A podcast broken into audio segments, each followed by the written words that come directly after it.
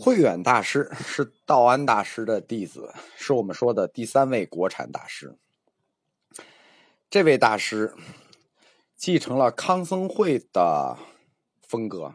我们说过，康僧会第一次尝试把儒儒家和佛家整合在一起，而这位慧远大师是真正的把儒家、释家和道家整合在一起的大师。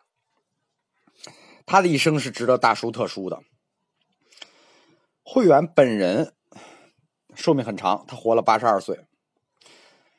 他姓贾，是山西宁武人，就是当时叫雁门楼。雁门楼烦。他成长在后赵地区，就是当时我们说的佛图城显神异的时代。大概在公元三六五年，他随师傅道安至襄阳，成为道安的得力助手。当前秦围攻襄阳的时候，道安就遣散了所有的徒弟，说：“你们就各自散去传法吧，我得这个与城池共存亡。”于是慧远就率弟子数十人南下，然后来到了荆州，住在上明寺，又辗转至浔阳。当时见到庐山非常清静秀美，于是就定居于此。当时的江州刺史为他建了东林寺，于是慧远住在庐山三十余年，影不出山，技不入俗，直到逝世。我们经常说慧远这个人是一个无敌派，什么意思？他的一生里没有敌人。呃，历史上在这儿每一次发生战乱，甭管哪一派打到这儿来，都对他礼遇有加。他这个人很会做人，他跟这个当时所有的，无论是哪个国家的高层关系都很好。大概这里头我们要提一个特别重要的事儿，就是对于慧远来说，他这个人生几大重大轨迹，有一个事情是什么呢？是。白莲教兴起，就白莲教这个东西是谁创造出来的呢？是慧远创造出来的。大概在元兴元年，就是公元四百零二年，在慧远的提倡下，当时就是出家在家各方信士名名士啊，一百二十三人于庐山阿弥陀佛像建斋。互相发誓，我们要互相提携，就形成个组织。我们互相提携，共登西方神界。史称这次集结叫做白莲社，又叫莲社，它就成为了中国净土宗之始。后世很多农民起义都以白莲教，实际上根词就是以此为始的。这标志着中国的僧团组织跨出了寺庙。开始向社会流布了。关于西方净土的信仰呢，它是非常的流行的很早，就非常奇怪。其实净土信仰并不止西方，嗯，传统净土是七大净土，不光有西方净土，还有东方净土，还有那个什么琉璃光净土，就是实际是有七个净土的，就是主流净土就有七个。但是呢，嗯，就是这个大家就特别喜欢这个西方净土，不知道为什么总是喜欢西方。但是，让这个净土的信仰能够上升到知识僧侣的信仰，并且能在士大夫阶层去奉行、去流传，明确的是从慧远开始的。这种信仰是以念佛和观佛为基本法门，希望死后进入一个极乐世界。呃，季羡林先生对这个有非常严厉的批判。就是说，他认为说这个佛教就是到此呢，就是这个入场券门票的价格越来越低了。原来还需要修行，然后呢，就是原来还得几百块钱，现在五毛钱就能买一张，你念佛就可以了。说就等于你那个成佛的这个代价是越来越低了呀。他对这个批评是相当的严厉的，可以说。慧远。我们上章谈到过，他和这个这个鸠摩罗什一重大重大区别是什么呢？就鸠摩罗什主张的是神灭论，慧远主张的是神不灭论。当时他又和鸠摩罗什的一大弟子道生，道生提出来的思想叫“众生皆可成佛论”，就是这两个汇成了当时一个南方学派的主流。总结出来，就是慧远的思想总结出来就是四点：第一点，精神不灭；第二点，人人可成佛；第三点，心作万心作万有，心作万有；第四点，万法皆空。这几个词都是我们今天都非常熟悉的了。慧远的思想就是整个晋宋时期，就是到了南朝了嘛。南朝宋齐梁陈，所以我们就说晋宋时期，东晋和宋。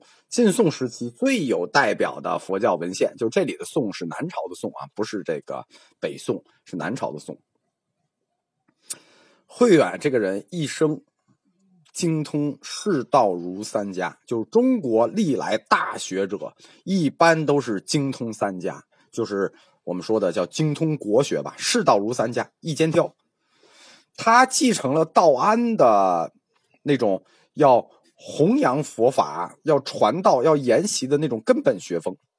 他一方面呢，就广为介绍外来佛典，就他还曾经派人去西行取经啊，就是说他觉得这南方这个经都不够使了，派人去取经，去准确把握佛意。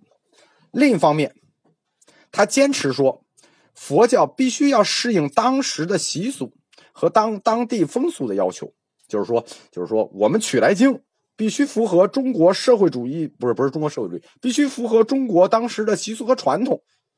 所以，就是他的师傅不是说嘛，可以失本。什么叫失本？就是你可以不照原意，呃，去医，所以不惜失本，将这些佛经纳入我们传统文化的轨道。可以说，慧远本人确实是。一个儒家出身的，这个就是他是一个士大夫的那种性格，所以他这个到庐山以后，他还曾经派弟子像法净啊、法领啊，他们去西行去取经。大概在公元四百一十年，佛陀跋陀罗和他的弟子慧观来到庐山，实际上他意义叫觉贤，他那几个字是很难念啊，我们就说觉贤。佛陀跋陀罗啊，这个几个字是很难念，是什么呀？他也是从西域来的。最开始来的时候呢，就是他也是个名僧。到了西域呢，就跟鸠摩罗什一见如故。他本人是个小乘，他是说一切有部的，是小乘有部的。但鸠摩罗什是大乘空观的，所以虽然他们俩啊都一见如故呢，但聊着聊着就道不同不相为谋了，然后就越聊越崩了。然后呢，这个找了一个辙，鸠摩罗什的弟子就把他给驱逐了。说他妄语，因为我们谈过不妄语。什么叫妄语啊？就是说啊，我成佛了，我悟道了，就自己说自己那个得道了，自己成佛了，这属就属于妄语。然后被鸠摩罗什的弟子抓住了，说他妄语，然后就 编造了一大堆，就把他轰走了。轰走了之后呢，这个觉贤就来到了这个庐山。就慧远当时有一点那个。梁山伯宋江的意思，在江湖上就像及时雨一样，就是广揽学生，就是大家都可以来找他。然后他就，他还几次写信给后秦的这个姚兴啊，就是替替他开罪啊，然后邀请他来啊，就一直很很很那个很热情。觉贤到这儿呢，就按照不净观、慈悲观、因缘观、属息观、界分别观这五部分。又译了一个叫修习方便禅。我们提过，中国禅宗就是中国禅宗最早的禅法叫安般守意禅。然后到第二部分，鸠摩罗什译的叫五门禅。然后呢，就到了这个觉贤，觉贤译的就是修行方便禅。这修行方便禅就比那些就级别更上层楼。最早的就叫做禅术嘛。然后到五门禅、方便禅，然后到了这个禅法就。就把禅禅法就到了一个就是细分型的高度。这个禅法就是我们刚才提了不净观、慈悲观、因缘观、属息观和界分别观。它分别对峙的是什么呢？就是著名我们说的贪吃痴妄想，贪嗔痴妄想对峙这五个。后来这其中的属息观和不净观又被称为二甘露门。啊，这个在佛教就是禅修里那就太重要了。就是你要是不知道二甘露门，你就不要谈禅嘛。所以他就得到了特别的重视。可以说，就是呃，后来的禅法就彻底上就这么定型了。我们再说，所有的禅法都是小乘来的，包括这个佛陀跋陀罗，就是觉贤，他也是小乘上座部的。就是我们说，他们都属于高级知识分子啊，才兴这个东西。慧远他一生在中国佛教史上最重要的贡献，就是将佛教同儒家的政治伦理。和道家的出世哲学给协调起来了。我们当时前面谈过啊，康僧会是把想办法想把儒家和佛家整合起来，僧肇是把道家和佛家整合起来。到了慧远的时候，他一肩挑，他视道儒精通三家，于是他就把三家就拧在一起了。比如说，就是他对当时这三家这个不同的意见都做调和。比如说，当时有一个何无忌。写过一个论文，说这个中国人穿衣服是露左边以左为上，右为胸丧。可是这沙门呢，他穿衣服他露右边反而去表吉祥，这完全违背。就从穿衣服来讲，就违背中国礼教。大家知道，中国礼，中国古代这个儒家礼教啊，都是从很多小地儿入手。我们今天看觉得无所谓，但当时那简直就重要的不行了。比如说，这个你左边为上，右边为下，这个立长子不能立次子，这个就是就是这点小事儿，我们今天觉得这无大所谓。但当时，比如说你穿衣服露左边，你露右边，啊，这都是蛮夷，那简直就是都不行的事情，对吧？然后慧远就解释说，我们右袒能让这个我们沙门和俗人分开。然后呢，有便于出家人冲破世俗名分，反正就是他对各种责难都做了调和。我们经常说慧远的思想在佛教史里头叫佛教无敌论，就是我们没有敌人，你们所有的思想我们都我们都有我们的一套对应的说法，并不是与你们相悖，是因为我们自己的独特的说法。慧远他一生他在佛教理论上可以说他在哲学上他没有任何贡献。呃，也不能叫没有任何贡献，贡献很低。他所重视的佛教理论，并不是当时盛行的般若学，而是佛教的神学基础——三世报应说。我们提过，宗教框架的四条腿儿是历史的、文学的、哲学的和神学的。但真正的神学的开始拔高，并且成为主流，是从慧远开始的。他特别重视佛教的神学基础。就是，如果我们说前面所有的研究，佛教还是一个哲学的话，从慧远开始，佛教就开始彻底神学化了。他大力提倡的是什么呢？是神不灭论。其实我们觉得说他大力提倡神不灭论的原因是什么呢？其实他背后的原因，恰恰是因为他是一个传统的中国读书人，因为神不灭是一个具有传统中国思想的这种概念。神不灭就可以使三世因果说正式确立起来，为什么呢？因为你只有有灵魂，神不灭，三世因果才三世叫做二重因果才能轮回啊！你没灵魂，你怎么你怎么轮回啊？为什么说这是中国特色的呢？因为中国人是祖先崇拜的，就中国人崇拜自己的祖先。那没有灵魂，那么崇拜谁？我们认为祖先没有死，祖先的灵魂仍然庇佑着我们，所以。我们就必须承认有灵魂，就是中国必须承认有灵魂。没有灵魂，那中国这祭祖的这一大套传统就站不住脚了。等于如果你否定了灵魂，你否定了神，你说神灭的话，就等于否定中国传统。慧远他精通儒家。他超出常人的看到了佛教和中国儒家真正的那个矛盾的节点在哪里？这个节点就是必须让佛教的这个神不灭和中国的祖先崇拜连接起来。所以慧远的一生，他不遗余力的在确立佛家的神学体系。他和芝顿一样，都是从庄子的那种相对主义或者说不可知论出发。呃，以人的视听有限，所以不知有神界。就是说，我们能看到东西是有限的。那你看不见，你怎么知道没有呢？我们听到的东西有限的，你怎么知道你听不见的地方就没声呢？所以，一旦超出常人的耳目，可能就会有另外一个世界。就是说，山那边你看不见，你凭什么山那边没有佛国？对不对？其实他这个思想往下走，走到十六世纪以后，他跟康德是相通的，就是说，你不在你经验范畴之内，也不在你先验范畴里头，你是不可以证伪的。但是康德谈的是说，我们不可见、不可知，所以我们不能判断它的真伪。但是慧远的意思就是，我们不可见、不可知，但是它肯定有，就等于他比康德是差了一步。康德的认知是说，我们不可见、不可知，我们就不可以说它有或者没有。但慧远就是说，你不可见，你不可知，所以它是有的，只是你看不见和不可知而已。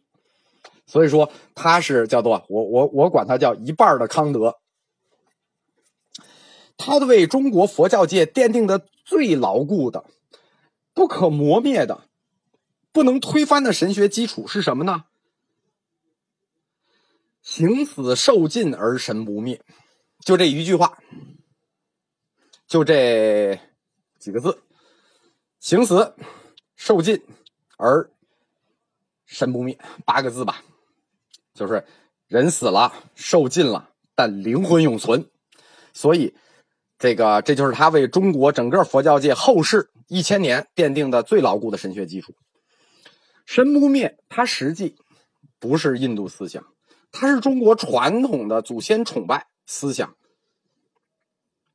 其实，在印度佛教的派别里，我们在谈这个部派佛教里头。小乘有部的都子部说的布特伽罗呀，有部大乘涅盘为实，虽然他们从不同的角度都阐述到了一个不灭的神，但是他们总是羞羞答答的呀，形象模糊的呀，这个就是那么不愿意，就是没有明确的去认知，有羞羞答答的那么一个解释。但是到了这个龙树的这个大乘中观时代，尤其是魏晋般若和大乘中观时代，就是那种理智和怀疑论时代，已经断然否定了神，断然否定了这个这个灵魂这种东西。所以慧远他就返回来，他根据中国的人能理解的东西，利用儒家和道家的一些一些概念。把神与情、神与实这些关系重新梳理了一番，指出了一条解脱之路，叫什么呢？叫去情时存神明。去情时存神明，就是说，你想这个解脱，你要存神明。怎么存神明呢？要去形式。这话听着是不是特别熟？没错，这话听着特别熟。这话就是几百年后朱熹所谓的“去人欲存天理”。可以这么说，后世儒家的思想都是吸收了慧远的思想。你包括王阳明也是一样的。后世的朱熹不过就是抄了慧远的这一段话，就是“去情时存神明”，就形成了宋以后对中国知识分子的“存天理，去人欲”这一整套东西。慧远他把中国的传统与外来思想就结合起来了，就形成了具有中国佛教特色的神学理论。但是他这套神学理论就遭到当时鸠摩罗什的严厉批判，因为鸠摩罗什是师承龙树的嘛，他对有神论的破除是这个可以说是不遗余力的吧。其实。关于有神这件事情，当时这个僧绪已经说过，就是当时其实就把这个事儿写明白了，说此土先出诸经，于实神性空明，言处少，存神之文此处甚多。什么意思呢？就是因为以前应译翻译的经，关于这个怎么谈实神这个问题，解释的很少，但是谈到神这件事的时候，就是神这个字的时候。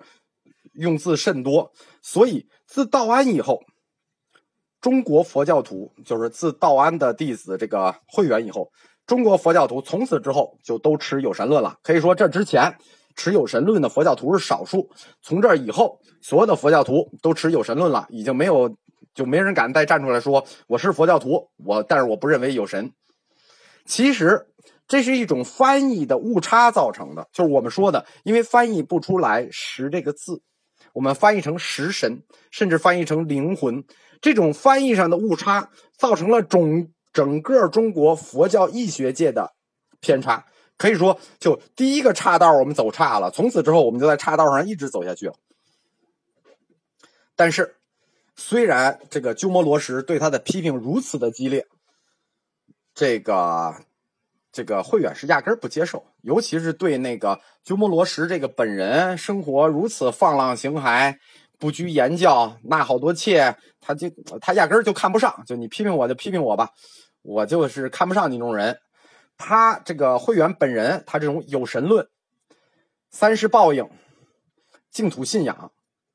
它非常容易激发普通人的这个宗教热情，就是说，你一个宗教，就是我们谈鸠摩罗什是哲学，慧远是宗教。因为如果是宗教，你必须符合宗教框架论，你没有神学这条腿儿，你作为宗教你就站不住。慧远就把这条腿儿给立起来了。一旦他把神学这条腿儿立起来了之后，那你作为宗教，你必须要有宗教热情吧？你必须要虔诚吧？但是，我们客观的说，慧远虽然是集以前所有这个佛教徒的之大成者，集释道儒三家的大成者，但是在思想史和哲学史上，这是一个大倒退。可以说，中国本来很可能按照这个这个龙树这套思想，形成自己的整套东方的哲学体系，但从慧远开始，一刀。就把中国哲学的研究，就是这种逻辑学和这个易学的研究彻底砍断了。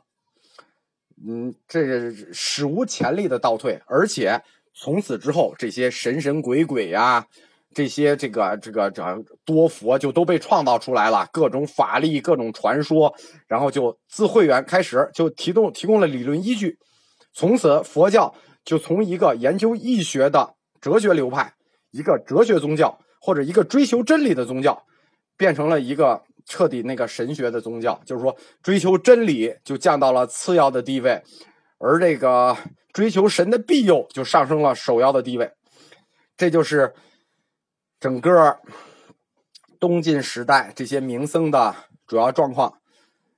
嗯，那时代下一步就要进入南北朝时代了。